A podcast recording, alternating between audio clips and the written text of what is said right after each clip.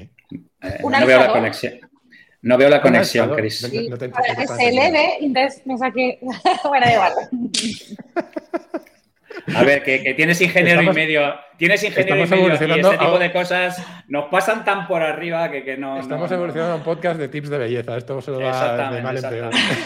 ¿Con qué, ¿Con qué va mejor una sombra de ojos leve? Bueno, a ver, creo que ya estamos saliendo por, ¡Ay, sí! YouTube y ya estamos por Twitch. Eh, Chris, espera un segundo que avise a eh, producción y cuando quieras puedes darle a, la palmada. Hoy le he invitado, hoy es mía. Hoy te una, toca. Zwei, drei.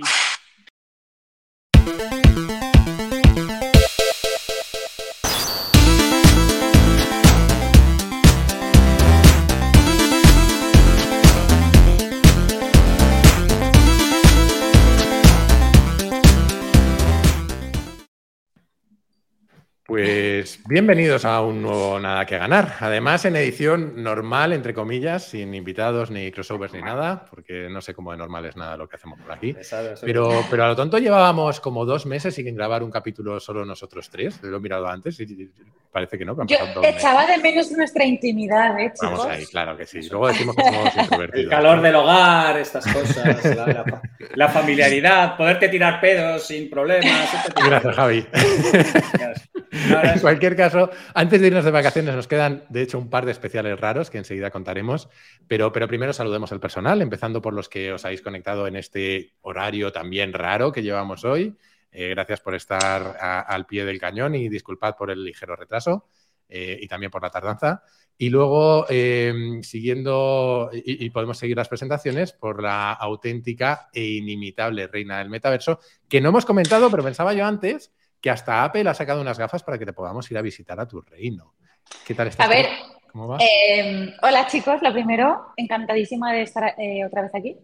Pues yo es que, porque no os lo cuento, pero lógicamente tengo mis contactos. Dijiste, Tim. A ver, es que mm, si os lo cuento todo de golpe no tiene gracia, entonces yo voy dejando que vayan saliendo las, así como Tamara Falcó, ¿sabes? Voy dejando que salgan las noticias y luego así son cebos. Eh, estoy muy bien. A ti le dijiste que saliera del club de cuero y que rápidamente te pusiera un. A ti lo llamo el señor Cook porque eh, me provee de equipo eh, necesario para mi trabajo y con él poquitas tonterías, pero. Disculpe usted, señor. Javi le tiene poco respeto, por lo que sea. Disculpe usted, ya lo sé, ya lo sé. Pero bueno. Javi, no pasa nada. Yo soy del Valencia, tú eres de un equipo que gana cosas. Eh, nos queremos como somos. No, aquí no pasa nada. La diversidad es la marca distintiva de nada que. Sí, claro que sí.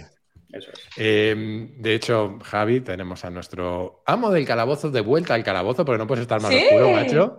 Em, que además su forma de hacer el abuelo es viendo, viendo obras, es irse al CERN a ver cómo se crea antimateria.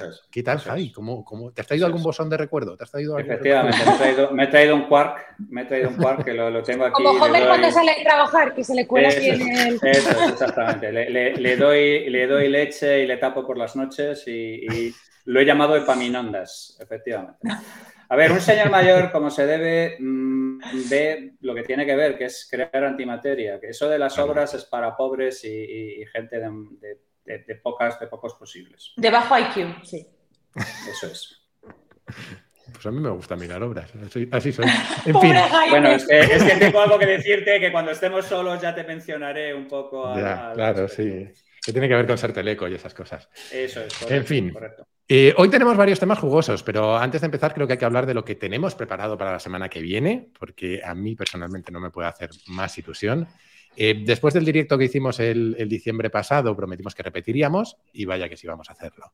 El próximo 11 de julio a las 7 de la tarde grabaremos un directo en público, con público en el espacio Fundación Telefónica de Madrid. Eh, yo no me lo creo todavía, pero bueno. Eh, la oportunidad surgió como parte de la promoción de mi libro y por lo tanto hablaremos de temas relacionados con los del libro. Pero como yo me he recorrido la mitad de los podcasts de España dando la turra ya, lo que me he comprometido es a no repetir. Y vamos a abordarlo de una manera diferente, que todavía estamos pensando cómo. Y creo que lo último que queda decir es que las entradas son bastante gratis. O sea, así que os animamos a todos a venir y a, y a echaros unas risas todos juntos, porque yo creo que va a estar muy divertido. Oye, Jaime, ¿me dejarás decir he venido a hablar de mi libro. Aunque sea el tuyo. Sí, claro, tú puedes lo que quieras. no sé si, esta oportunidad se va a repetir, o sea que vamos a aprovechar. Por eso, por eso, por eso. Qué guay. Sí, pues podíais veniros, ¿eh? Va a estar chido. Sí, sí, Aunque solo sea por ver cómo, a Jaime se le hace el culo Pepsi Cola, yo creo que, deberíais coger el tema y veniros para allá. No, creo que lo llenemos, porque hay bastante aforo, pero oye, si lo hacemos, que tiemblen las del chicle. Yo solo eso dejo eso ahí. Eso es. Podimos, vamos a por vosotros. Y a por los dineros de las subvenciones. Oye, ¿creéis que Pedro Sánchez vendrá?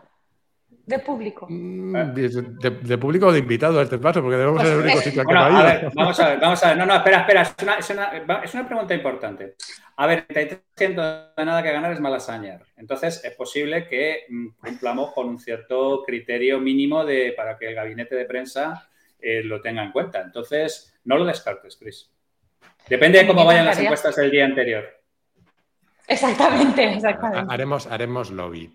Eh, oye, el otro especial que tenemos pendiente es el de la noche electoral con, los heavies del otro podcast de Javi, eh, obviamente para el 23 de julio, pero de eso no tenemos detalles o yo no me he enterado, así que iremos, iremos informando. Eh, será como siempre, una cosa muy descelebrada. Sí, muy, muy preparada, muy trabajada, muy, muy planificada. dicho todo esto, eh, yo os propongo que nos metamos en harina y vamos a empezar por la, que, yo creo que es la mayor polémica de la última semana, al menos en, Twitter. Eh, está el patio muy revuelto, hay, hay una enorme preocupación y, división social. He visto cientos de mensajes, algunos incluso de odio, desde que Javi anunció que va a pagar por Twitter Blue. Eh, con esa parte, creo que hay varios debates interesantes ahí, empezando por cuándo y por qué decidimos pagar por un servicio como Twitter, y también siguiendo por la gestión de Musk, que hace tiempo que no comentamos y que es de lo más entretenida. Eh, Javi, arranca, esto lo tienes que arrancar tú. ¿Por qué vas a pagar por Twitter Blue? Bueno, vamos a ver, me, ha costado bastante explicar a la, gente que esto no es ningún tipo de apoyo, soporte ni reflejo ni de la estrategia, ni de las mecánicas, ni del personaje, ni de nada de lo que tiene que ver con Elon. De hecho, yo considero que un, un koala eh, convenientemente sumergido en, éxtasis posiblemente podría hacer las cosas un poco mejor de lo que lo está haciendo Musk. Pero enfrentado ante la tesitura de eh, pagar una cantidad por algo que a mí me ha dado muchísimo, pues después de mucho reflexionar, porque sobre todo yo nunca he pagado Blue por una cosa muy sencilla, porque es que me parecía no hay cosa que más ridícula me parezca que pagar por, diferenciarte en temas de, jerarquía, mm. por decir de alguna mm. manera. O sea, ese tema sencillamente me, tocaba muchísimo los cojones. Yo, en el fondo, soy un romántico y un tonto de los huevos y creo en la meritocracia y creo que la gente o consigue las cosas o no las consigue por, razones que son ajenas. Me joden los juegos de pagar, por ejemplo. Me joden un montón de cosas en las que está claro que el que paga obtiene una diferencia clara con respecto al segundo. Pero es que aquí el tema es otra cosa. Yo es que pienso que unos cuantos bandazos más de este subnormal y Twitter se va a la puta mierda. Y yo tengo una sensación, posiblemente tenga que ver también con un tema judio-cristiano sobre mm, karma o llamadlo como salga de los cojones, pero yo tengo la sensación de que, que menos que dar un paso al frente y, y, apoquinar, por, porque a mí Twitter me ha dado muchísimo, o sea, me ha dado muchísimo, no solamente crematísticamente, sino que es que me ha permitido conocer en profundidad gente maravillosa, acceder a fuentes de información brutales, entender un poco este puto país un poco mejor de lo que las mierdas que nos preempaquetan. Y una vez que los medios de comunicación además nos han echado a toda la gente que no mamamos en un sentido o en otro, pues es que prácticamente es... Entonces, eh, posiblemente, eh, o sea, no sé cómo más que lo hubiera podido hacer peor. Y además es que yo soy estratega, yo me dedico a esto, o sea, me, sangran las, las encías tengo gingivitis de ver lo que hace este soplapollas. Pero en el otro lado. saludo a Elon Musk. Eh, hola, Elon, tío, de verdad, llámame. Llámame, hijo de puta, si es llamada local. O sea. Hijo de puta te va a llamar seguro. Llámame por, llámame, por, llámame por WhatsApp, por favor. Venga, vamos a hacer algo. Que lo De verdad que aquí. Twitter Spaces, hombre, que es gratis. Eso es, es. O sea, de verdad, te llamo yo. Si quieres, te llamo yo. Pero deja de hacer el subnormal, de verdad. Además, si recordáis en su momento ya estuve hablando del tema, que es que el tipo estaba adoptando un problema de factor X, como son las redes sociales, como si fuera un problema de ingeniería. O sea, Ah, de verdad. Sí, esto ya, lo, esto ya lo hemos comentado, es verdad. Esto ya lo hemos hablado, efectivamente. Entonces, nada, he estado apoquinando y ya está, porque considero que Twitter. ¿Qué vale, Javi? yo pago 8. 8 o 9, pavos al. Pero yo desde el principio, ahora hablaremos de eso. Tú eres el 33% de este podcast que no paga. que no paga, efectivamente. que, va de, que, va de, que va de Free Rider, que va de Free Rider, efectivamente. Claro, más seguidores. ¿Por qué a mí me están eh, suplantando la identidad todos los días de mi vida? Constantemente, efectivamente. Pues entonces podríamos llamarlo impuesto revolucionario. Eso es. En resumen, que, que me, han doblado, me han doblado el brazo en ese sentido y claro, hay un montón de gente que se ha lanzado a decir que me he vendido al capital, que molaba más en las maquetas y que por eh, cuatro duros hago una mamada que no haga falta y ya, hemos entrado en esa barrena de, decir, bueno chicos, pues, pues ya lo siento, soy débil, la carne es débil. Yo, em, por, no sé si apoyar a Javi, pero por dar eh, también mi explicación. Yo creo que pago desde el principio, desde que lo anunciaron, y por dos razonamientos. Uno, muy parecido al que has hecho tú. Eh, y es que, a ver, yo he trabajado en BlaBlaCar y yo he visto cómo, se cómo es pasar de un modelo gratis a un modelo de cobrar. Y, ahora podemos hablar de las derivadas que tiene eh, y, de la inteligencia no de las estrategias que siguen las empresas a la hora de monetizar. Pero, pero es que nos cuesta mucho pagar por cosas que nos aportan un valor gigantesco cuando nos hemos acostumbrado a no pagar. A mí Twitter me ha aportado un, valor gigantesco en la vida en general. Eh, de hecho, soy es la única red que utilizo y la única a la que soy menos adicto que vosotros, pero bastante adicto. Entonces, eh, por lo menos lo uso menos, por lo menos eh, eh, a lo mejor leo más, pero, pero publico menos.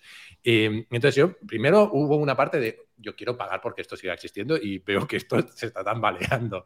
Y la otra fue un aprendizaje que salió mal, que, pero un aprendizaje que yo tengo en la vida, que es que cuando se lanzan nuevas formas de publicidad o de, o de alcance en Internet, normalmente los first movers tienen ventaja. Entonces yo dije, voy a hacer este experimento a ver si funciona para algo. Para eso, para el reach y todas esas cosas no vale para nada. Sea, no me ha servido absolutamente para nada. Tengo la sensación de que ahora está empezando a penalizar a los que no tienen de verdad. Eh, porque me he estado fijando, por ejemplo, la cuenta de Nada que Ganar o en algunos posts, por ejemplo, de, Chris, que tienes muchísimo más alcance, que, muchísimo más seguidores que yo, y algunos de los últimos me ha llamado la atención que tenían como pocas impresiones. Entonces, no sé si es que está empezando a penalizar de verdad a los que no lo tienen. claro que sí, seguro, estoy segura, vamos. O sea, a ver, eh, yo creo que es que las normas de Twitter han cambiado y ahora lo que tenemos que hacer es cada uno elegir dónde colocarnos. Yo siempre he sido contraria a pagar pero no por el pagar, sino por el por, por cómo me lo estaban vendiendo. O sea, era, era un poco... Eh, antes no se pagaba, ahora sí, punto. Entonces, a mí eso es como que, bueno, a ver, bueno, no, ¿sabes? Así de entrada no, pero creo que, que hay un efecto muy curioso que lo habéis comentado los dos, que es que Twitter se ha convertido un poco en un bien de interés comunitario. Entonces, eh, ninguno de los que llevamos tiempo en Twitter y hemos conseguido encontrarle el, valor, eh, queremos que se pierda. Y somos conscientes de que si no empezamos a pagar por este servicio, va a terminar perdiéndose porque una de dos, o, se pierde porque, porque termina siendo totalmente deficitario, o efectivamente, como ha dicho Javi, pues Elon Musk se saca de la esquistera tres truquitos más y lo manda a tomar por culo. Entonces, eh, es un poco como que los usuarios estamos yo no, no pago, no sé cuándo pagaré, pero pagaré. lo sabemos todos. Eh, o sea, yo soy de las que tiene HBO, vamos a comprar Netflix, no sé qué, descendré Twitter Blue. Pero es curioso porque, eh, de hecho, podría ser incluso un caso de estudio de escuela de negocio. En, podríamos preguntar en, nuestras, en nuestros perfiles cuántos de nosotros vamos a pagar Twitter Blue precisamente por, por por no querer ver cómo se va Twitter del mundo. Hmm. porque, si es por el proceso de venta, ya te digo yo, que es que te lo juro que, o sea, más desastroso no, ha podido ser. Todo. Ya, ya. De hecho, eh, a veces hablamos de eso de, eh, relato mata dato, pero yo creo que el delivery del relato mata al relato. Y aquí el delivery del relato ha sido terrible. Se, ha hecho fatal. Se ha, explicado fatal. Y más concretamente, la propia figura de Musk se carga el relato porque ha decidido ser lo más polarizante posible, lo más, eh, eh, no sé, antagonista muchas veces. y es imposible. cosa que no es tan mala idea cuando tienes una empresa de ingeniería, tienes que tomar decisiones bold, tienes que hacer otra cosa, pero el problema es lo que hemos hablado desde el principio, o sea, eh, lo que más que ha funcionado en un sitio, el contexto reina completamente. Y una red social es otro tema completamente diferente. Es un tema de factor X. Y, más que ha demostrado que, tiene dos manos derechas y ya está. Y, es incapaz de construir un relato homogéneo. Y encima, en cuanto le llaman la atención, se saca la polla. Entonces, todo fenomenal. Ha sido todo brillante. Es que ese es el, tema que yo creo que también tenemos que tener en cuenta que, los, que somos seres humanos y que no. Y que yo creo que no existe nadie en este planeta que sea capaz de venderlo todo perfectamente bien. O mm. sea, eh, pues posiblemente si llevas toda tu vida metido en un nicho, luego, y encima, y encima seas un genio, eh, te, creas que puedes pasar de vender software a vender melones en una autovía y lo vendas todo igual de bien. Eso es. Yo tengo unas peloteras gigantescas, porque cada vez que llamo a él en subnormal, la gente no entiende que es un tema contextual. A mí me parece un tío muy interesante en un montón de cosas. Y a mí me parece que ha hecho un montón de cosas y un montón de movimientos Super Bowl que, le han funcionado muy bien. Pero es que una red social es un animal completamente diferente. O sea, es que funciona mucho mejor bajo la égida de un come flores como, como, como el anterior, como Jack, que, bajo la gira de, este tipo, pues es que no, no, entienden las dinámicas, no entienden el funcionamiento y no entienden cómo va estas cosas que es puro factor X.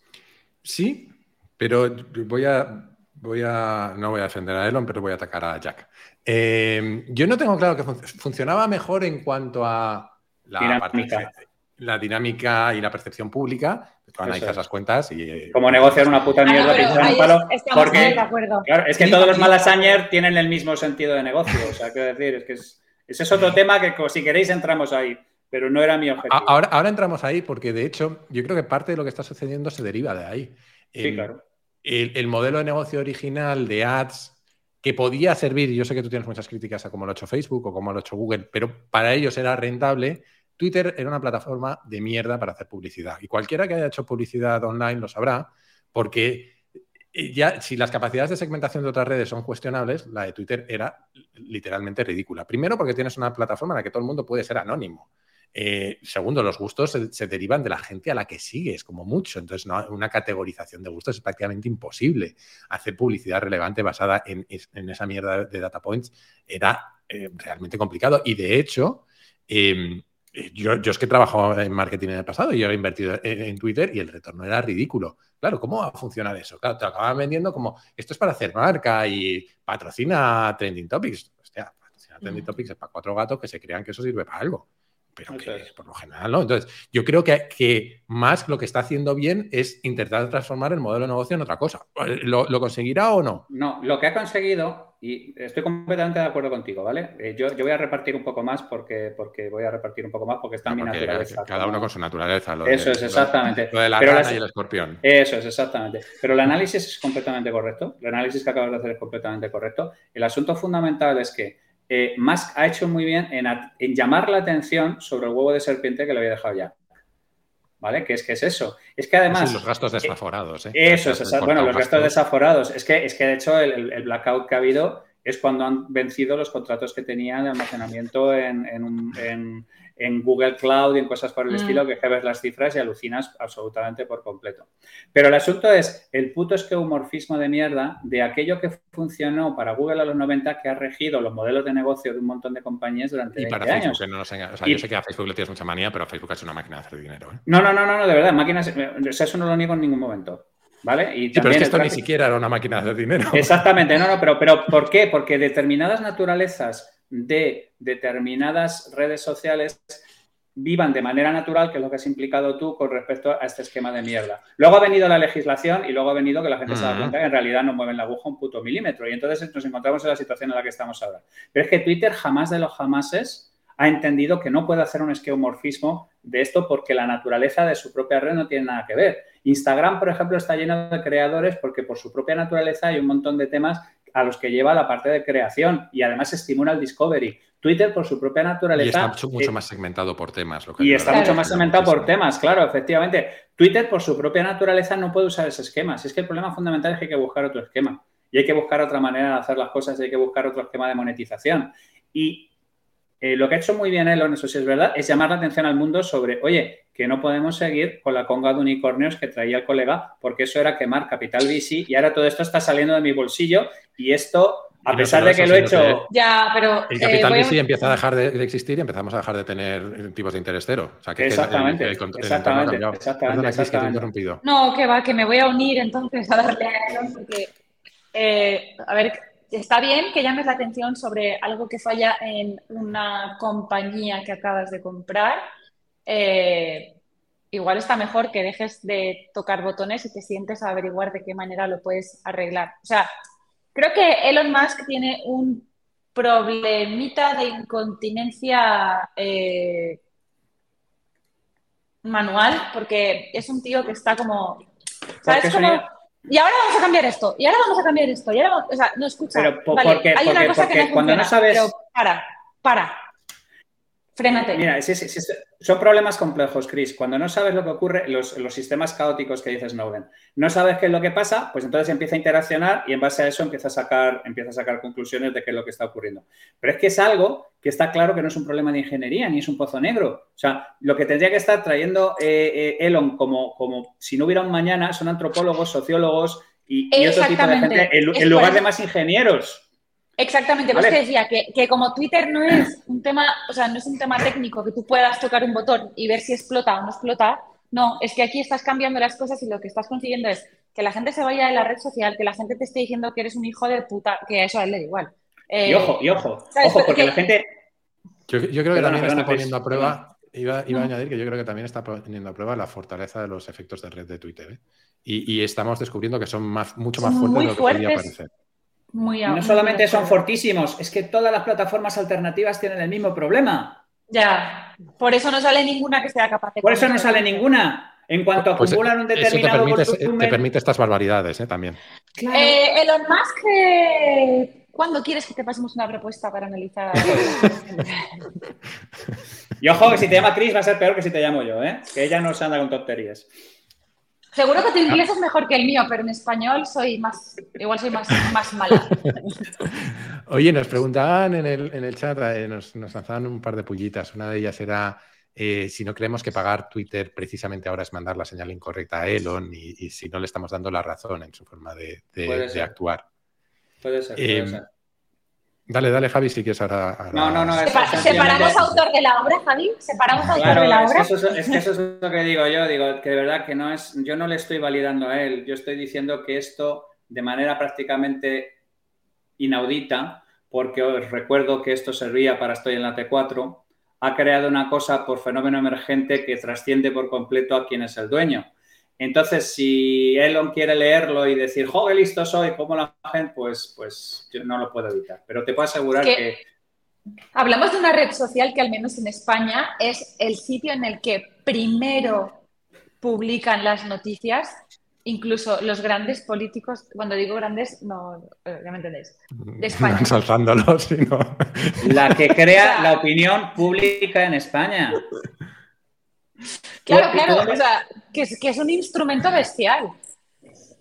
Todos los demás son palanganeros, el resto de los, el todo el resto de los medios tienen sugar daddies, todos escriben al dictado.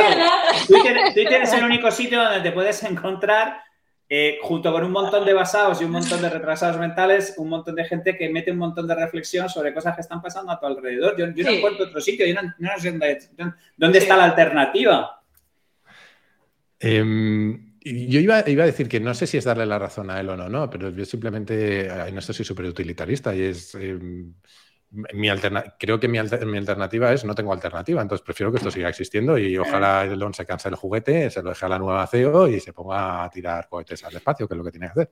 Pero, ni siquiera me estoy poniendo jovesiano, es que, es que, es decir, es que yo creo que es le debemos a la plataforma, que no a Elon, un tributo mínimo ya iba a ir y eso iba a ir, que, esa es la otra. Eh, hay, un tema bastante perverso en la historia de Internet, que es curioso, porque Internet, por lo menos cuando, justo antes de fuera de micro, estábamos hablando Javi y yo de, que cuando él era un poco más joven y yo era casi un niño, que es cuando empezamos con Internet y estas cosas. Y él me hablaba de que él, no pilló Internet, pero las BBS antes de Internet y tal. Eh, y yo recuerdo que, que, en aquel Internet naciente, pues sí, estaba todo este aspecto muy revolucionario, muy idealista, de todo, la información quiere ser libre, todo quiere ser libre. Y eso lo acabamos traduciendo inmediatamente en vamos a piratear todo y no vamos a pagar por nada. y, y de aquellos barros estos lodos en muchas cosas, porque eh, nos hemos acostumbrado a no pagar por nada, eh, nadie quiere pagar por contenidos, estamos todos haciendo aquí podcast gratis y cosas gratis y monetizar lo que hacemos es complicado. Eh, y, en algún momento yo he cambiado de opinión y yo creo que la información quiere ser libre y queremos, tenemos que generar la información libre, pero también, hostia, si algo nos da valor, convendría que intentáramos pagarlo, ¿no? Entonces, ese es mi, mi punto de vista. Em, Alguien dice por ahí, somos libertarios hasta que nos tocan Twitter. Pues sí, puede ser que, pues sí. que, sí. que sí. Bueno, yo no pago, ¿eh? Yo no pago. Ahí está, soy libertaria. Cris se está ahorrando para comprárselo. Cris está ahorrando para comprárselo. una cosa, una cosa. Eh, que quede clarísimo que si me hago Twitter Blue es única y exclusivamente para que dejen de crearse perfiles con mi cara. O sea, el resto me da igual, con que paren de hacerlo me sobra, lo que me pidan. Oye, y, separándonos un momento de, Twitter, porque alguien preguntaba cuántos usuarios hay en Twitter y respondían en el chat que 5 millones. Yo no sé si son 5 millones, pero, sé que, es de las. Eh, España es de los. Eso era en España. Sé que España es de los países más activos en Twitter del mundo, con diferencia. Em, a mí hay algo interesante en todo este debate, y, Javi, tú hablas mucho de las ecuaciones de canje de valor, em, y ahora podemos explicar lo que son es cómo, cómo afecta la ecuación de canje de valor el valor que le da la propia compañía al servicio o producto que le da. Cuando empezamos a vender cosas aparentemente gratuitas, y vuelvo al ejemplo de BlaBlaCar, eh, inmediatamente trasladamos un mensaje al mercado de que eso vale poco dinero. Mm. Eh, y yo recuerdo cuando empezamos a, cobrar en BlaBlaCar las, las broncas que teníamos de usuarios cabreados que luego lo piensas y era, tío, por primera vez estás pudiendo viajar más que en toda tu vida a unos precios mucho más baratos o incluso como conductor ganar dinero, o sea, ganar dinero, eh, eh compensar todos tus gastos de, todo lo que gastas haciendo, eh, viajando, que eso no lo podías hacer antes. Eh, pero te has cargado tú mismo tu, propuesta de valor o, o, el valor percibido que trasladas a los demás. Entonces, no sé cómo se arregla esa ecuación de canje de valor. No sé, Javi, si le has dado vueltas a esto. Sí, no, no, le da muchísimas vueltas. A ver, es que tengo un secreto que compartir con, la comunidad. Es que la gente no tiene ni puta idea de las ecuaciones de caja de valor. No sé por qué todos los secretos de Javi empiezan por la gente no tiene ni puta idea. No, vamos a ver, no, no, la gente sabe de un montón de cosas y, hay gente que me pasma por completo. Pero temas como las ecuaciones de canje de valor es que sencillamente la gente no tiene, tiene una intuición. Mira, es que, por ejemplo, yo estuve haciendo una, una una sustitución en un, el instituto, el IE tiene un, tema de formación de startups en, en, el País Vasco y el tipo que iba a dar la clase se cayó y en, yo debo estar en las páginas amarillas en la S de subnormal y cada vez que hay que hablar de un tema cuando no hay esto, pues el, el teléfono de la esperanza soy yo. Y me fui allí, me fui a hablar de pricing sin material, solamente sobre la marcha y les expuse a la gente cómo funcionaban las ecuaciones de canje de valor. Total, que me saco una clase improvisada, termino siendo el profesor más valorado de todos los que hay en, en, en, Obviamente. en la, historia. Pero, pero mundial. No, no, en la historia de los profesores de, las clases que, que dieron en, todo este tipo de mierdas. Única y exclusivamente cuando, cuando yo les hablo de cómo es el proceso de pricing y cómo en realidad el pricing no tiene nada que ver con el valor que das, sino sencillamente con la ecuación de valor que planteas delante de la gente y que la gente se compra o no se compra. Mm. Y es absolutamente acojonante cómo la gente atribuye un valor a cosas que no tienen ningún valor y es capaz de negarle el pan y la sal a cosas que realmente son absolutamente acojonantes porque es un proceso psicológico. No es un proceso de costes más mano de obra, más, eh, o sea, eso es en algunos casos y es los más triviales de todos. Hay, hay, un proceso que la mayor parte de la gente no ha reflexionado en ella en absoluto. Es, es impresionante. Hay esa ecuación que se suele decir por ahí, que, a mí me parece bastante cierta, que, la satisfacción es eh, la diferencia entre las expectativas, y el valor recibido. Y, valor recibido, efectivamente. Y, esto y tiene mucha, mucha razón, porque es de lo que estamos hablando, ¿no? Cuando tú acostumbras a, que, a la gente a que las expectativas sean que algo es gratis, pues a partir de ahí empieza a comparar con eso. Y es muy complicado. No, no, y aquello que decía Machado de. Por ejemplo, aquello que decía Machado de confundir valor y precio, de verdad que es que la gente es mala atribuyendo valor a las cosas y a partir de ahí es mala atribuyendo precios, entonces son malas en, la ecuación de... Pero porque no han reflexionado nunca sobre Pero una pregunta, ¿la propuesta de valor de, Twitter Blue, realmente tú pagaste ese dinero y qué tienes a cambio? Nada. El problema es eso, el problema es que no hay un buen relato alrededor de la propuesta de valor de, Twitter Blue. Eh, la, la, primera parte de ese relato, desde mi punto de vista, tendría que ser, necesitamos cambiar el modelo de negocio para que esto sea sostenible y vamos a hacer un modelo de negocio no basado en, anuncios. Primero. Segundo, yo creo que hay un, hay un error eh, cuando has intentado reutilizar algo que antes servía para autenticar a la gente, para, decir quién es la verdad y quién no, lo estás reutilizando y lo estás pervirtiendo. te, te, has cargado y has confundido a todo el mundo. Has hecho sobrecarga de operadores sin reformular el relato. Claro, total.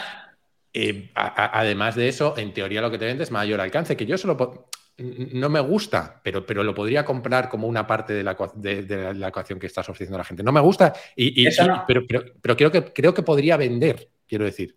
Pero a ver, ahora, ahora apelo a tu teleco, Jaime. Eso es como los temas de neutralidad de la red, que llevan desde el principio de los tiempos intentando hacer tráfico de primera, tráfico de segunda y tráfico de tercera, y la gente rápidamente, que no es subnormal, se termina dando cuenta que sin tráfico de tercera no tienes tráfico de segunda y sin tráfico de segunda no tienes tráfico de primera. O sea, no puedes... Pero, la, red tampoco es neutra.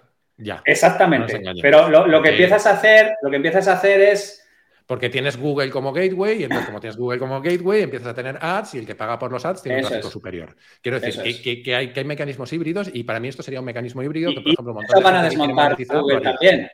Por eso van a desmontar Google también. O sea, antes de un par de años Google lo desmontan porque lo que no puedes estar es ambos lados de la mesa. O sea, lo, van a separar en varias compañías independientes. 11 euros al mes es, dinerito, ¿eh? O sea, es, dinero. Es dinero. Es dinero. Es que y ahí llegamos anual, 132 pavos. Digo, hostia, es que. Y ahí llegamos a mi último punto. ¿Qué es barato y qué es caro para estas cosas?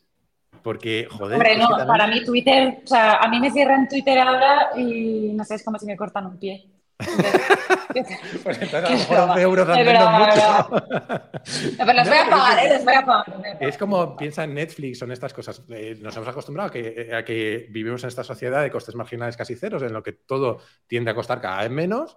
Eh, claro, Netflix por la cantidad de valor que te puede aportar un Netflix o cualquier otra. Eh, comparado por tiempo usado es que no es nada. Y con Twitter, si tú divides esos 12 euros por la cantidad de horas que te tiras, eh, te sale más cara una copa. Eh, Jaime, no, no sigas hablando, ya lo he pagado. Preguntan que cuánto sale la, el A1 del Valencia, preguntan en el chat. El del año que viene creo que son eh, 17,90 al mes.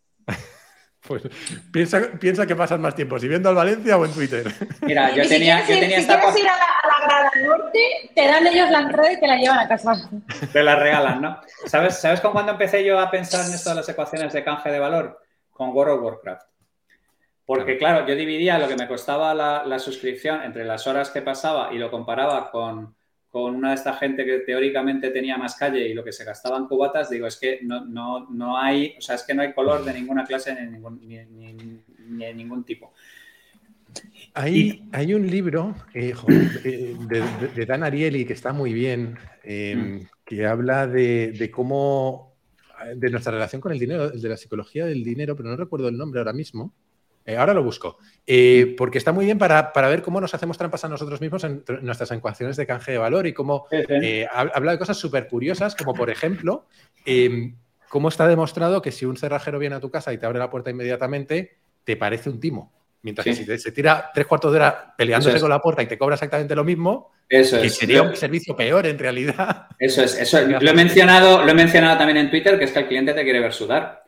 Porque como tampoco tiene una ecuación de canje de valor escrita en la cabeza, lo que tiene que tener es la sensación de que tú has estado puteado y escupiendo sangre sobre, sobre el asunto en cuestión. La realidad es que la mayor parte de los cerrajeros vienen, coger una radiografía, pasan por el, lateral, detectan por la historia y muchas veces se la pasan y, y saca para adelante. Pero es que volvemos a lo mismo. No pagas por el tiempo, pagas porque alguien sabe que esa es la manera de hacer ese tipo Incluso aunque el servicio sea peor para ti, porque lo ideal sería antes en casa. Pero bueno, el libro, por cierto, se llama Las trampas del dinero. Yo creo que le hemos dado una buena, un buen repaso al, tema Twitter y al tema Javi Blue. Eh, y os sugeriría que pasáramos al siguiente. Hoy tenemos una lista de temas bastante surrealistas los nombres. El, siguiente se llama Jolly 20K. Eh, eh, porque Chris nos proponía que habláramos de, los 20.000 euros de herencia universal. universal, ¿no? Universal. universal eh, que, proponen, eh, que propone Yolanda Díaz. Y a mí me parece, más allá de el debate sobre la propuesta. Me parece que hay cosas en el trasfondo que son interesantes de debatir. Pero como proponías tú el tema, Cris, si quieres te dejo abrir fuego. Eh, ¿Por qué proponías el tema? Eh, a ver, o sea, hoy no voy a ser yo, porque seguro que estáis todos pensando, ay, ya le va a dar candela, no sé qué tal. No. No. Eh, yo lo proponía porque. Esta es otra suplantadora como las de Twitter. La Cris de verdad está, de vacaciones. Eh, ha venido la buena. Eh, porque, o sea, lo proponía por lo siguiente, porque... os habéis salvado y estás, estás que no, no tocas al suelo. La... Pues no, no sé, igual es que estoy ya viviendo en la playa y estoy en modo zen, pero eh, porque la idea en sí me parece, a saber, la idea de que gente joven tenga dinero disponible con el que eh, atreverse y equivocarse me parece cojonudo. O sea, me parece cojonuda la idea, ¿vale? Eh, porque de hecho, creo que yo, pero yo, porque yo personalmente siempre he tenido la idea, igual totalmente equivocada, de que todos los niños deberían en algún momento de sus vidas, con dinero de mentira o poquito dinero de verdad, atreverse a ser eh, empresarios. O sea, no sé, es algo que siempre he pensado, ¿no? Y equivocarte y perder toda la pasta, pero perderla en un momento de tu vida en el que no importe una mierda. Vale, entonces la idea me parece cojonuda. El problema es el de siempre, que es eh, el delivery que hacemos y el fin que tienes con esa idea. Tú no quieres que en España haya un montón de emprendedores o empresarios, no. Tú lanzas esto a las puertas de unas elecciones sin explicar, bueno, sí, lo, sí lo han explicado, que hoy eh, Mr. Eduardo Garzón ha explicado cómo se va a financiar esto y lógicamente es quitándole el dinero a los más ricos para financiar estos 20.000 euros de herencia universal. Vale, pero yo a esta idea le veo eh, agujeros y le veo agujeros porque es algo que yo personalmente he pensado muchísimo tiempo, ¿no? El primer agujero que le veo, que os lanzo para, que lo debatamos, es, eh, ¿no creéis que la idea nace un poco mal parida si vas a darle dinero a jóvenes para emprender sin darles otra cosa que es eh, una formación o un soporte o algo más a nivel de conocimientos o de formación? O sea, Darle 20.000 pavos a la gente joven no los, no los convierte en empresarios. Les ayudas en una de las partes que significa ser empresario, pero no los vas a convertir en empresarios. Entonces, si la idea, vamos a ponernos en que la idea de verdad sea eh, generar eh, un ecosistema eh, emprendedor en España de gente joven, bla, bla, bla, vale, me lo creo, te lo compro pero esto se queda cojo. O sea, no puedes solo dar dinero a la... Es, como lo que os contaba por WhatsApp. Estás repartiendo el pescado, no la caña. ¿Esto no nace mal parido? Em, yo creo que hay matices en eso. Eh, uno de ellos es el que nos decían por el chat, eh, que dicen que el proyecto en teoría incluye algo así como una guía y que la pasta no se la dan hasta los 23, es decir, hasta que se han cumplido una serie de plazos, etcétera. Eh, pero estoy bastante de acuerdo. Y por dar dos, pinceladas, y ahora te doy, Javi, paso. Yo estoy de acuerdo contigo, Chris, en que necesitamos medidas de, en general de redistribución de riqueza intergeneracional, porque tenemos un problema de gente joven que no tiene capacidad de acceso a determinadas cosas me genera la duda de qué nos dice esto del valor de un voto, cuánto vale un voto. A lo mejor empezamos a tener un experimento económico de cuánto vale un voto. Sí, sí, sí, Ecuación de canje de valor, quizás. ¿De cuál? Es interesante. Eh, pero creo que, como tú decías, eh, desde mi punto de vista, el mecanismo de esa redistribución es erróneo. Primero porque es de, brocha gorda, para empezar, es a todo el mundo, independientemente de formación o no, es, a todo el mundo. Eh, y segundo, a mí me genera muchas dudas esto, el momento vital de dártelo cuando tienes 20 años o 23 años, no sé si es el mejor momento para darte ese, dinero, honestamente. Eh, porque en lo que hay implícito en lo que tú decías o, la, lectura que se puede hacer de esto es, esto es un dinero a fondo perdido, si lo palmas tampoco pasa nada, que está bien, pero a lo mejor no tienes la madurez con 20, 23 años para asumir, esto.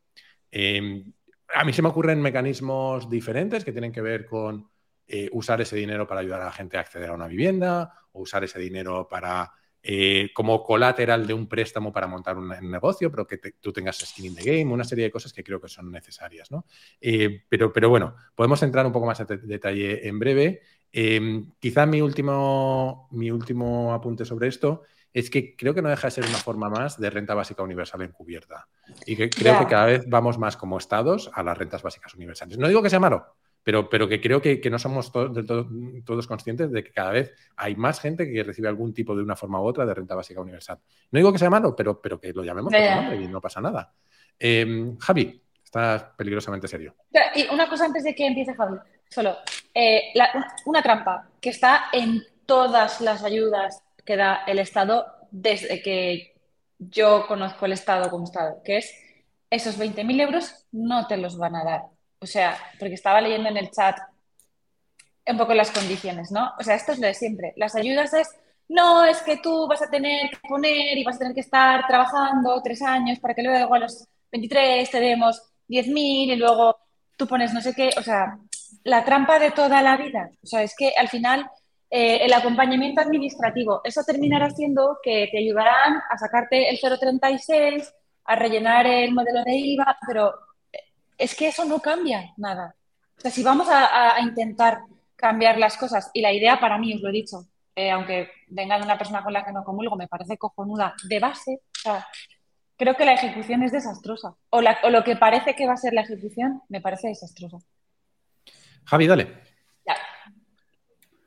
Vamos a ver, voy a intentar pasar de puntillas por el mugroso movimiento electoralista por la mm, probada aptitud y capacitación entrepreneurial de algunos de los eh, portavoces de la misma. Y voy a intentar ir un poco a que Jolly es el, Elon de la Tierra de la Tierra B. ¿Vale? Es la misma cosa.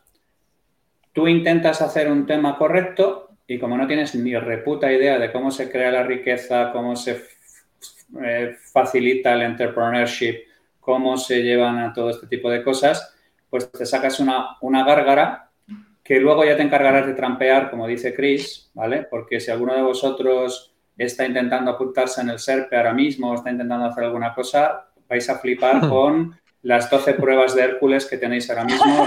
Ríete tú de, del lago Stínfalo y, de, y, de, y, de, y, de, Un día podemos hablar de que es imposible tener una cita con la seguridad social. Por ejemplo. y es de locos. Cosa que, es obscena y, sin ir más lejos. Sin y, realmente preocupante. Entonces, volvemos a ir de nuevo a, a, cosas como es que parece que el déficit no terminamos de encajar qué es el déficit, cómo funciona el déficit y en qué posición estamos en términos de déficit. Y luego tampoco ignoremos el hecho de que cuando alguien dice que lo van a hacer un impuesto especial a las altas fortunas, sabemos todos que la clase media, como siempre, es la única que va a pagar, pues la única que está cogida por los cojones para este tipo de mecanismos extractivos. ¿Vale? Entonces eso es como pasar mucho por alto, como podéis entender. Pero es que es necesario porque si no, lo único que voy a hablar es a posiculebras. Vamos a ir a, a los planteamientos prescindiendo de ese tipo de cosas. Uno, ¿es importante y necesario que eh, se estimule el, em, emprendimiento y, el emprendimiento como una opción en España? Sí, porque ahora mismo la arquitectura de incentivos es terrible. Ahora mismo la arquitectura de incentivos está en ser funcionario y en dejar de calentarte la vida y dejar de... Solamente ahora mismo sobre, se hace empresario el que tiene esa pulsión que no puede remediar porque lo lleva en la sangre, pero todos los incentivos están en otro sitio. No tenemos un healthy mix de gente emprendedora versus gente que trabaja en la administración que me, merecen todos los respetos y donde no quiero entrar. Dos, las subvenciones directas normalmente son las que menos funcionan con muchísima diferencia. O sea, yo si tuviera que inyectar dinero, lo inyectaría en educación, lo inyectaría en becas, lo inyectaría en mecánicas que realmente intentaran llevar a la gente, porque no todo el mundo vale para ser empresario. De hecho, la inmensa mayoría de la gente no vale para ser empresario. Vamos a dejarlo así, ¿vale? Entonces, temas como la renta básica universal, yo personalmente creo que no podemos dejar a gente atrás que no puede, de alguna manera, porque tiene una serie de limitaciones, quedarse por extracción social, por deficiencias, por todo eso, y lo gestionamos como lo creamos oportuno. Pero no soluciona el problema lanzar a los lobos a un montón de gente que no está preparada con un dinero que no tenemos bajo una arquitectura de propuesta de valor hecha por un montón de chimpancés borrachos. Sí, porque además eh, has decidido que son 20.000 euros porque Porque son 20.000 euros, pero todo el que ha montado una empresa sabe que, hostia, con ese dinero... Eh, y fijaos, fijaos los, los, los, mascarones de pruebas de la iniciativa. Yolanda, Eduardo, o sea, gente que, no, no, ha montado, no ha montado un kiosco de pipas en el maletero de su coche. Vamos a dejar de hablar de montar una empresa en un entorno hipercompetitivo como en el que estamos. Voy a ser un poco eh, no, iba a decir que, no sé si voy a ser un poco polémico, pero yo es que al principio del todo, cuando se anunció esto, o no me enteré o, ha ido matizándose después, pero al principio del todo yo entendí que era una renta universal de 20, perdón, una herencia universal de 20.000 euros con, sin un fin especificado. Eh, no sé si es que se ha matizado después o yo no me, no me enteré al principio. Y con algunos matices que voy a decir, hasta me parecía mejor idea esa que esta. Ya, em, a mí también.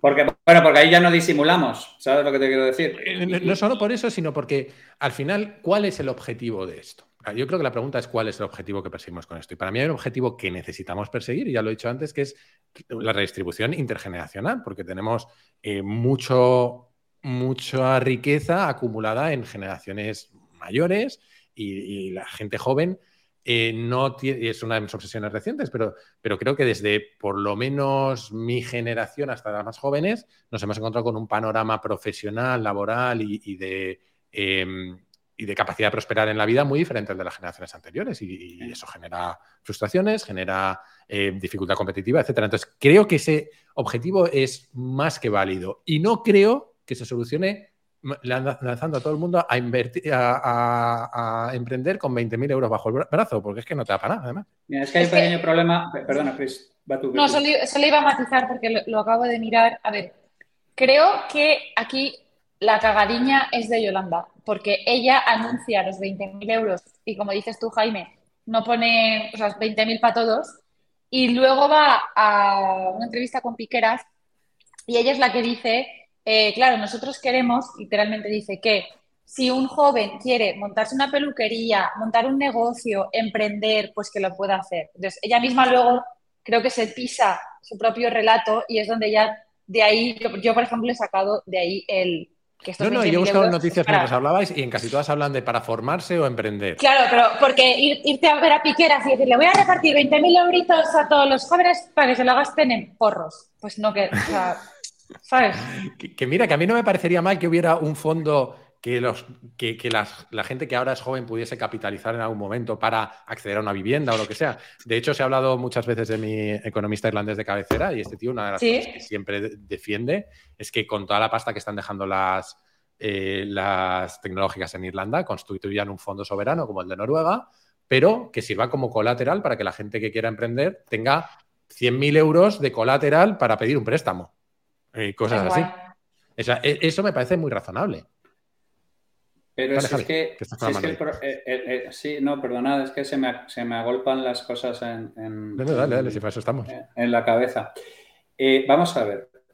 Eh, es que tenemos un problema. Pero es como lo de Elon, ¿sabes lo que te quiero decir? O sea, tenemos un problema, se está acuciando las, las desigualdades, no porque la gente sea más hijo de puta, sino porque la redistribución de riqueza que había en los 50 y en los 60, que era una curva normal, se ha ido a la mierda y se ha convertido en un power law. Entonces, la gente crea valor, que era un valor desmesurado, y hay un montón de gente que se queda fuera de la fiesta. Tenemos un problema, hay que solucionarlo. Mm. Pero como con Elon, pero Elon no es meter el, destornillador ahí en la caja de cables y empezar a dar a izquierda y a derecha a ver qué es lo que funciona. Vamos a trabajar de una manera estratégica en ver cómo podemos abordar este problema y vamos a traer gente potente a este asunto. No paridas a medio cocer, hechas por descamisados que no han puesto en su puta vida nada, que lanzan una tortilla al aire y se queda pegada al techo. O sea, ¿sabes? Es que a mí ya de entrada al interlocutor me pasa lo mismo que con Elon, volvemos a lo mismo. A mí, cuando Elon me habla, no, es que hay unas dinámicas humanas, tú no tienes ni puta idea, joder, perra. A ti todo lo que no sean bytes y tornillos, no tienes ni puta idea de lo que estás hablando. Entonces, Yolanda, hija mía, no. ¿A quién vas a poner de ministro de Economía? ¿A quién vas a gestionar al frente de esto? ¿A, qué, a claro, es que exactamente, es que es Leoncio León y Tristón. O sea, ¿sabes? ya a partir de ahí, ya, lo que me cuenten, ya lo que me cuenten es que me deshuevo. ¿Sabes lo que te quiero decir? Es como si viene Arevalo a contarme el plan de desarrollo estratégico de una empresa de hidrocarburos. Ya según habla buenas tardes, yo me estoy descojonando. Y ese es un problema gordísimo. Y, no, sé si es algo mío personal, que soy un prejuicioso, pero, pero, pero es que ya me deshuevo. Según abren el pico, me deshuevo. Eh, no, no es un problema tuyo personal que seas un prejuicioso. Eh, yo creo que, en política a veces es sano separar el portavoz de la idea, porque muchas veces las ideas no las tienen ellos. Sí, sí es el primero que lo digo, exactamente. Pero, pero, pero, si no, no, no ya, digo que en particular esta idea me parece eh, mal cocida. Eh, alguien dice en el chat, Ismael dice, si perseguimos la redistribución intergeneracional, deberíamos quitarles muchos privilegios a la gente mayor, como abonos de transporte gratuito y dárselos solo a las personas mayores más necesitadas. Pues es que posiblemente tenemos que muy hacer Muy Yo estoy muy de acuerdo con eso. Pero es que son... pero en todo los ámbitos, no solo con la gente mayor, a toda pero es que son, medidas populistas para conseguir votos, no son medidas de redistribución de riqueza. De hecho, eh, con este punto en concreto tengo una anécdota con mi madre que, eh, o sea, ella cotiza al máximo y muchas veces me dice, mira si el mundo está loco, que yo simplemente por ser jubilada tengo un abono gratis cuando yo podría pagar, no sé, 80, 90, 100 euros todos los años por tenerlo. Y, y me, dice, es que, y no entiendo por qué me lo... O sea, ¿sabes? Que al final estamos repartiendo de más a personas que no lo necesitan y por otro lado nos estamos quedando cojos con, gente que lo necesita y luego estamos teniendo ideas todo locas como la de Yolanda diga. Pero hay dos, pero hay dos escenarios, Chris, ¿vale? Y ahora me dices tú cuál eliges. Uno, no tenemos ni puta idea de hacerlo, hacemos lo mejor que podemos y no siempre podemos. Dos, son putas medidas electoralistas de mierda para rascar votos entre grandes masas de población. ¿Vale? Eh, no, son, incompatibles. Eh, no son perfecto, esa es, otra, esa es otra, efectivamente. Y, creo que hay una parte de eso, porque hay una tensión que no podemos olvidar. Eh, siempre hay una tensión entre las medidas de muy granulares, que yo como ingeniero cuadriculado que soy, diría, vamos a hacer todo ajustado a la renta y tal. Hay una tensión entre eso y, la carga burocrática que suponen, ¿no? Hay que mm. el escalado, sí, efectivamente. El escalado, etcétera. Volvemos a lo mismo porque tampoco tienen ni puta idea de personotecnia, no tienen ni puta idea de procesos de alta variabilidad, no tienen ni puta idea de una serie de cosas. A ver, joder, que yo le estoy diciendo que no tengan ni puta idea de respirar o que no tengan ni puta idea de hacer una serie de cosas que hacen bien. Pero cuando las cosas se ponen cuesta arriba, pues es que o, traes el juego de élite o te vas a la mierda. Es como jugar en semifinales de Wimbledon. O sea, no es que estoy diciendo que se, tropiecen con las piernas y se caigan por el estilo o que se ahoguen en la piscina como el Musambani, pero cuando llegas a determinados niveles de problema, pues es que tienes que tener determinados niveles de solución y no damos la talla. Y así es la vida. Eh, eh, y ahí, ahí es entra la otra parte de los ahí es donde entra la otra parte de los incentivos que tú decías, Javi, al final de si son medidas electoralistas o no, ¿no? Que es que independientemente de que es la talla o no, los incentivos no están puestos para que des la talla, que esa es la, otra mitad de todo esto. Oye, como siempre hemos acabado en incentivos, no sé cómo, no sé cómo nos las apañamos. Todo, todos eh, incentivos y factor X. Claro que sí, llevamos casi una horita y yo creo que podemos ir empezando a cerrar el chiringuito, si os parece, porque además son horas de comer, la gente tendrá que comer y todo eso. Eh, tengo que decir que estoy flipado de que habéis estado casi 70 personas ahí escuchándonos a estas horas del día. Eh, gracias a todos. Eh, pero como siempre, yo creo que debemos cerrar con, recomendaciones antes de despedirnos. Chris, hiciste el otro día una petición en Twitter y me bombardeaste de notificaciones en Twitter de nada que ganar. O sea que te voy a dar paso a ti porque tienes que tener recomendaciones infinitas. Aburrir. ninguna de Jason Momoa. otra, vez cae Momoa. Otra vez Momoa, lo estoy viendo. No, esta vez, hostia, he hecho un pedido de Amazon de cinco libros, me he empezado uno. Eh, sí, sí, porque esto ya, es que esto ya no podía ser. Se llama Good Services. Eh, es totalmente egoísta porque este, los veranos los suelo utilizar para analizar el año en ATH y ver qué ha funcionado peor, qué ha funcionado mejor. Entonces, encontré este libro de, pues, no sé si vosotros lo hacéis, pero yo lo hago simplemente en Amazon en plan de gente que compró este libro, también compró. Y encontré ese, ¿vale? Eh, Good Services, How to Design Services That Work. Y me lo he empezado a leer. Entonces, yo lo recomiendo ya porque llevo mitad libro y me está gustando porque no encuentro, si alguno sabe de alguno guay, que por favor que me lo recomiende, no encuentro libros, o sea, encuentro muchos libros sobre pensar en sistemas, productos tecnológicos, eh, tu modelo de negocio online, pero no encuentro libros sobre empresas de servicios. ¿Vale? Servicios. O sea, servicios de factor humano, servicios de confianza, Entonces, estoy intentando eh, en ello. Y bueno, os voy a hacer una recomendación que os la tenéis que comer porque yo llevo una semana bucle con ella, que es Coco Melón. Es. No, esta es una recomendación seria. A ver, cuando, Jaime, tú que eres padre, que tienes una niña pequeñita, el libro de Educar en el Asombro, no, pero para tus hijas ya no vale, ya te cuento por qué, Javi. Eh, en el libro de Educar en el Asombro, eh, la autora explica por qué los dibujos animados que se hacen a día de hoy son eh, puta kriptonita para los niños, ¿vale? Y te lo explica por el tema de la velocidad a la que van, los colores, la música y tal, ¿vale? Cocomelón es una serie para, de infantil, para, para bebés, ¿vale? Que está adaptada a todas las recomendaciones, eh, digamos que si partimos de la base de pantallas a los niños no, pues eh, después de eso, Cocomelón se adapta, se adapta, a todas las cosas que sí que se deben de hacer para que un niño eh, vea no, de forma no como drogado todo el día Exacto. ¿no? Fua, me puse, se lo puse el otro día a mi hijo que tiene ya un año y medio. es la caña, o sea, no puede ser más tierno, no puede ser más, o sea, los mensajes que transmite son tremendos. O sea, encontré una serie de dibujos animados como las que yo veía cuando era pequeña. Mensajes bonitos, de comparte, tu papá, eh, tu papá mola, tu profesora es una buena tía, ¿sabes? Estas cosas. Entonces, lo recomiendo. No solo para niños, ojo. Yo lo dejo nos hacen una recomendación desde el chat que luego debatiremos y veremos si podemos organizar algo, que es que nos tomemos algo el martes que viene después del podcast en directo, que hay al menos una persona que se va a hacer 200 kilómetros para venir a vernos. Muchas gracias. es un sí, ¿no? Pero algo, algo organizamos seguro. Em, Javi, tu turno. Bueno, es que me estoy dando una panzada a leer otra vez después de un mes un poco tontorrón. Así que os voy a decir una Sí, sí, no, pero lo voy a intentar reducir a tres, ¿vale? Venga.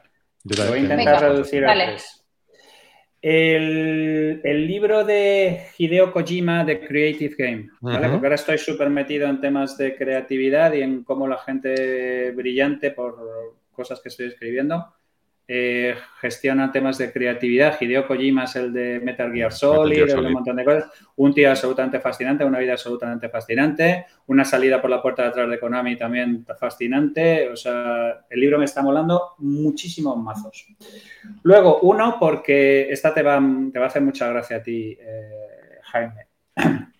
El libro de José, José Manuel Avallán, de Asalto al Real Madrid, en el que fue la primera vez que aparecieron los audios que luego salieron de Florentino, con todo este tipo de cosas, y en donde vosotros veis los mamoneos que hay en cualquier carrera presidencial de cualquier cosa, ¿vale? O sea, la carrera presidencial de, que, dio con Calderón en la presidencia de Madrid es algo espectacular de los cerros de mierda que vamos a estar viendo en los próximos años cuando ocurran una serie de transiciones no deseadas al respecto. Y luego un cómic que me, he leído, me, da una panzada brutal, pero quiero uno de Ramón Boldú, porque llevo muchísimo tiempo leyéndolo. Es un tío muy interesante que tiene una vida muy chungalera, pero ha estado en un montón de sitios interesantes. Y su último cómic eh, se llama Batalan, es de la muerte de un chaval trans eh, suicidado por eh, bullying y movidas por el estilo y todo este tipo de historias. Em, Ramón Boldú es un tío muy interesante. Es uno de los primeros que cultivo el tema de de la autohistoria, de la autobiografía y cosas por el estilo. Y últimamente se ha dedicado a este tipo de cosas y yo estoy, como sabéis, bastante sensibilizado en el tema de bullying. Con los temas trans no estoy tan puesto porque no me han caído tan cerca, pero me estoy poniendo bastante con un montón de cosas. Y hay un montón de cosas muy interesantes prescindiendo de un montón de gente que desvía sobre la importancia real del asunto con activismos, mongolismos y, agendas de mierda particulares, tanto en un lado como en otro, que me tienen hasta los mismísimos huevos. Y a mí me, gusta mucho eh, Ramón Boltú, el tío, como, como, como mm, habla de una manera súper neutra, dentro de que él ya tiene su propia ideología y tal, como comenta temas de, slice of life en los cómics. Pero, joder, es que estoy viendo aquí el Kindle y tengo como. Me, da una panzada de puta madre. ¿eh? Y eso que no han empezado las vacaciones.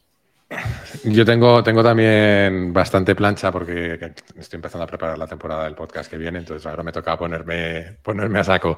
Eh, entonces voy a hacer selección por aquí. Eh, uno que puse por Twitter el otro día, que yo sé, Javi, que te gusta mucho, que es eh, Scott McCloud, Understanding Comics. Exquisito. esencial. Bueno, tiene, en realidad son tres. El primero es el este, pero son tres y luego tiene otros dos, sí. El primero es una barbaridad.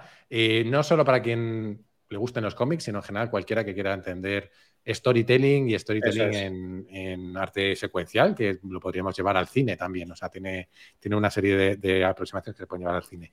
Luego, una cosa muy malasañera, eh, el ensayo de Nuccio mm. Ordine de la utilidad de lo inútil, que me he estado leyendo hace poco y que, bueno, te sientes identificado, ¿no? Te, sientes identificado. pero, me va a dar juego para una serie de reflexiones que quiero hacer por ahí.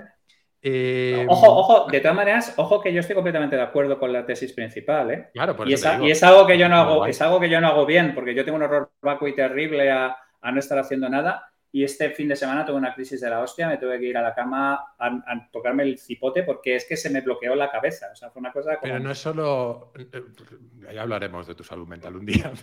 bueno, eso podemos hablar, efectivamente. Eso, no podemos hablar un poco eh, no, no, y, y, me parece bien que descanses, que es súper necesario. Pero no solo sobre la utilidad de no hacer nada, sino que él eh, pone mucho el foco en la utilidad de esas cosas que nos, nos parecen inútiles, como puede ser el arte o cosas así. Sí, sí, sí, hay, unas reflexiones muy interesantes. Eh, has mencionado Coco Melón y me he acordado, Chris, de que nos han regalado al Pollo Pepe, que en homenaje a Guillermo. Obra maestra.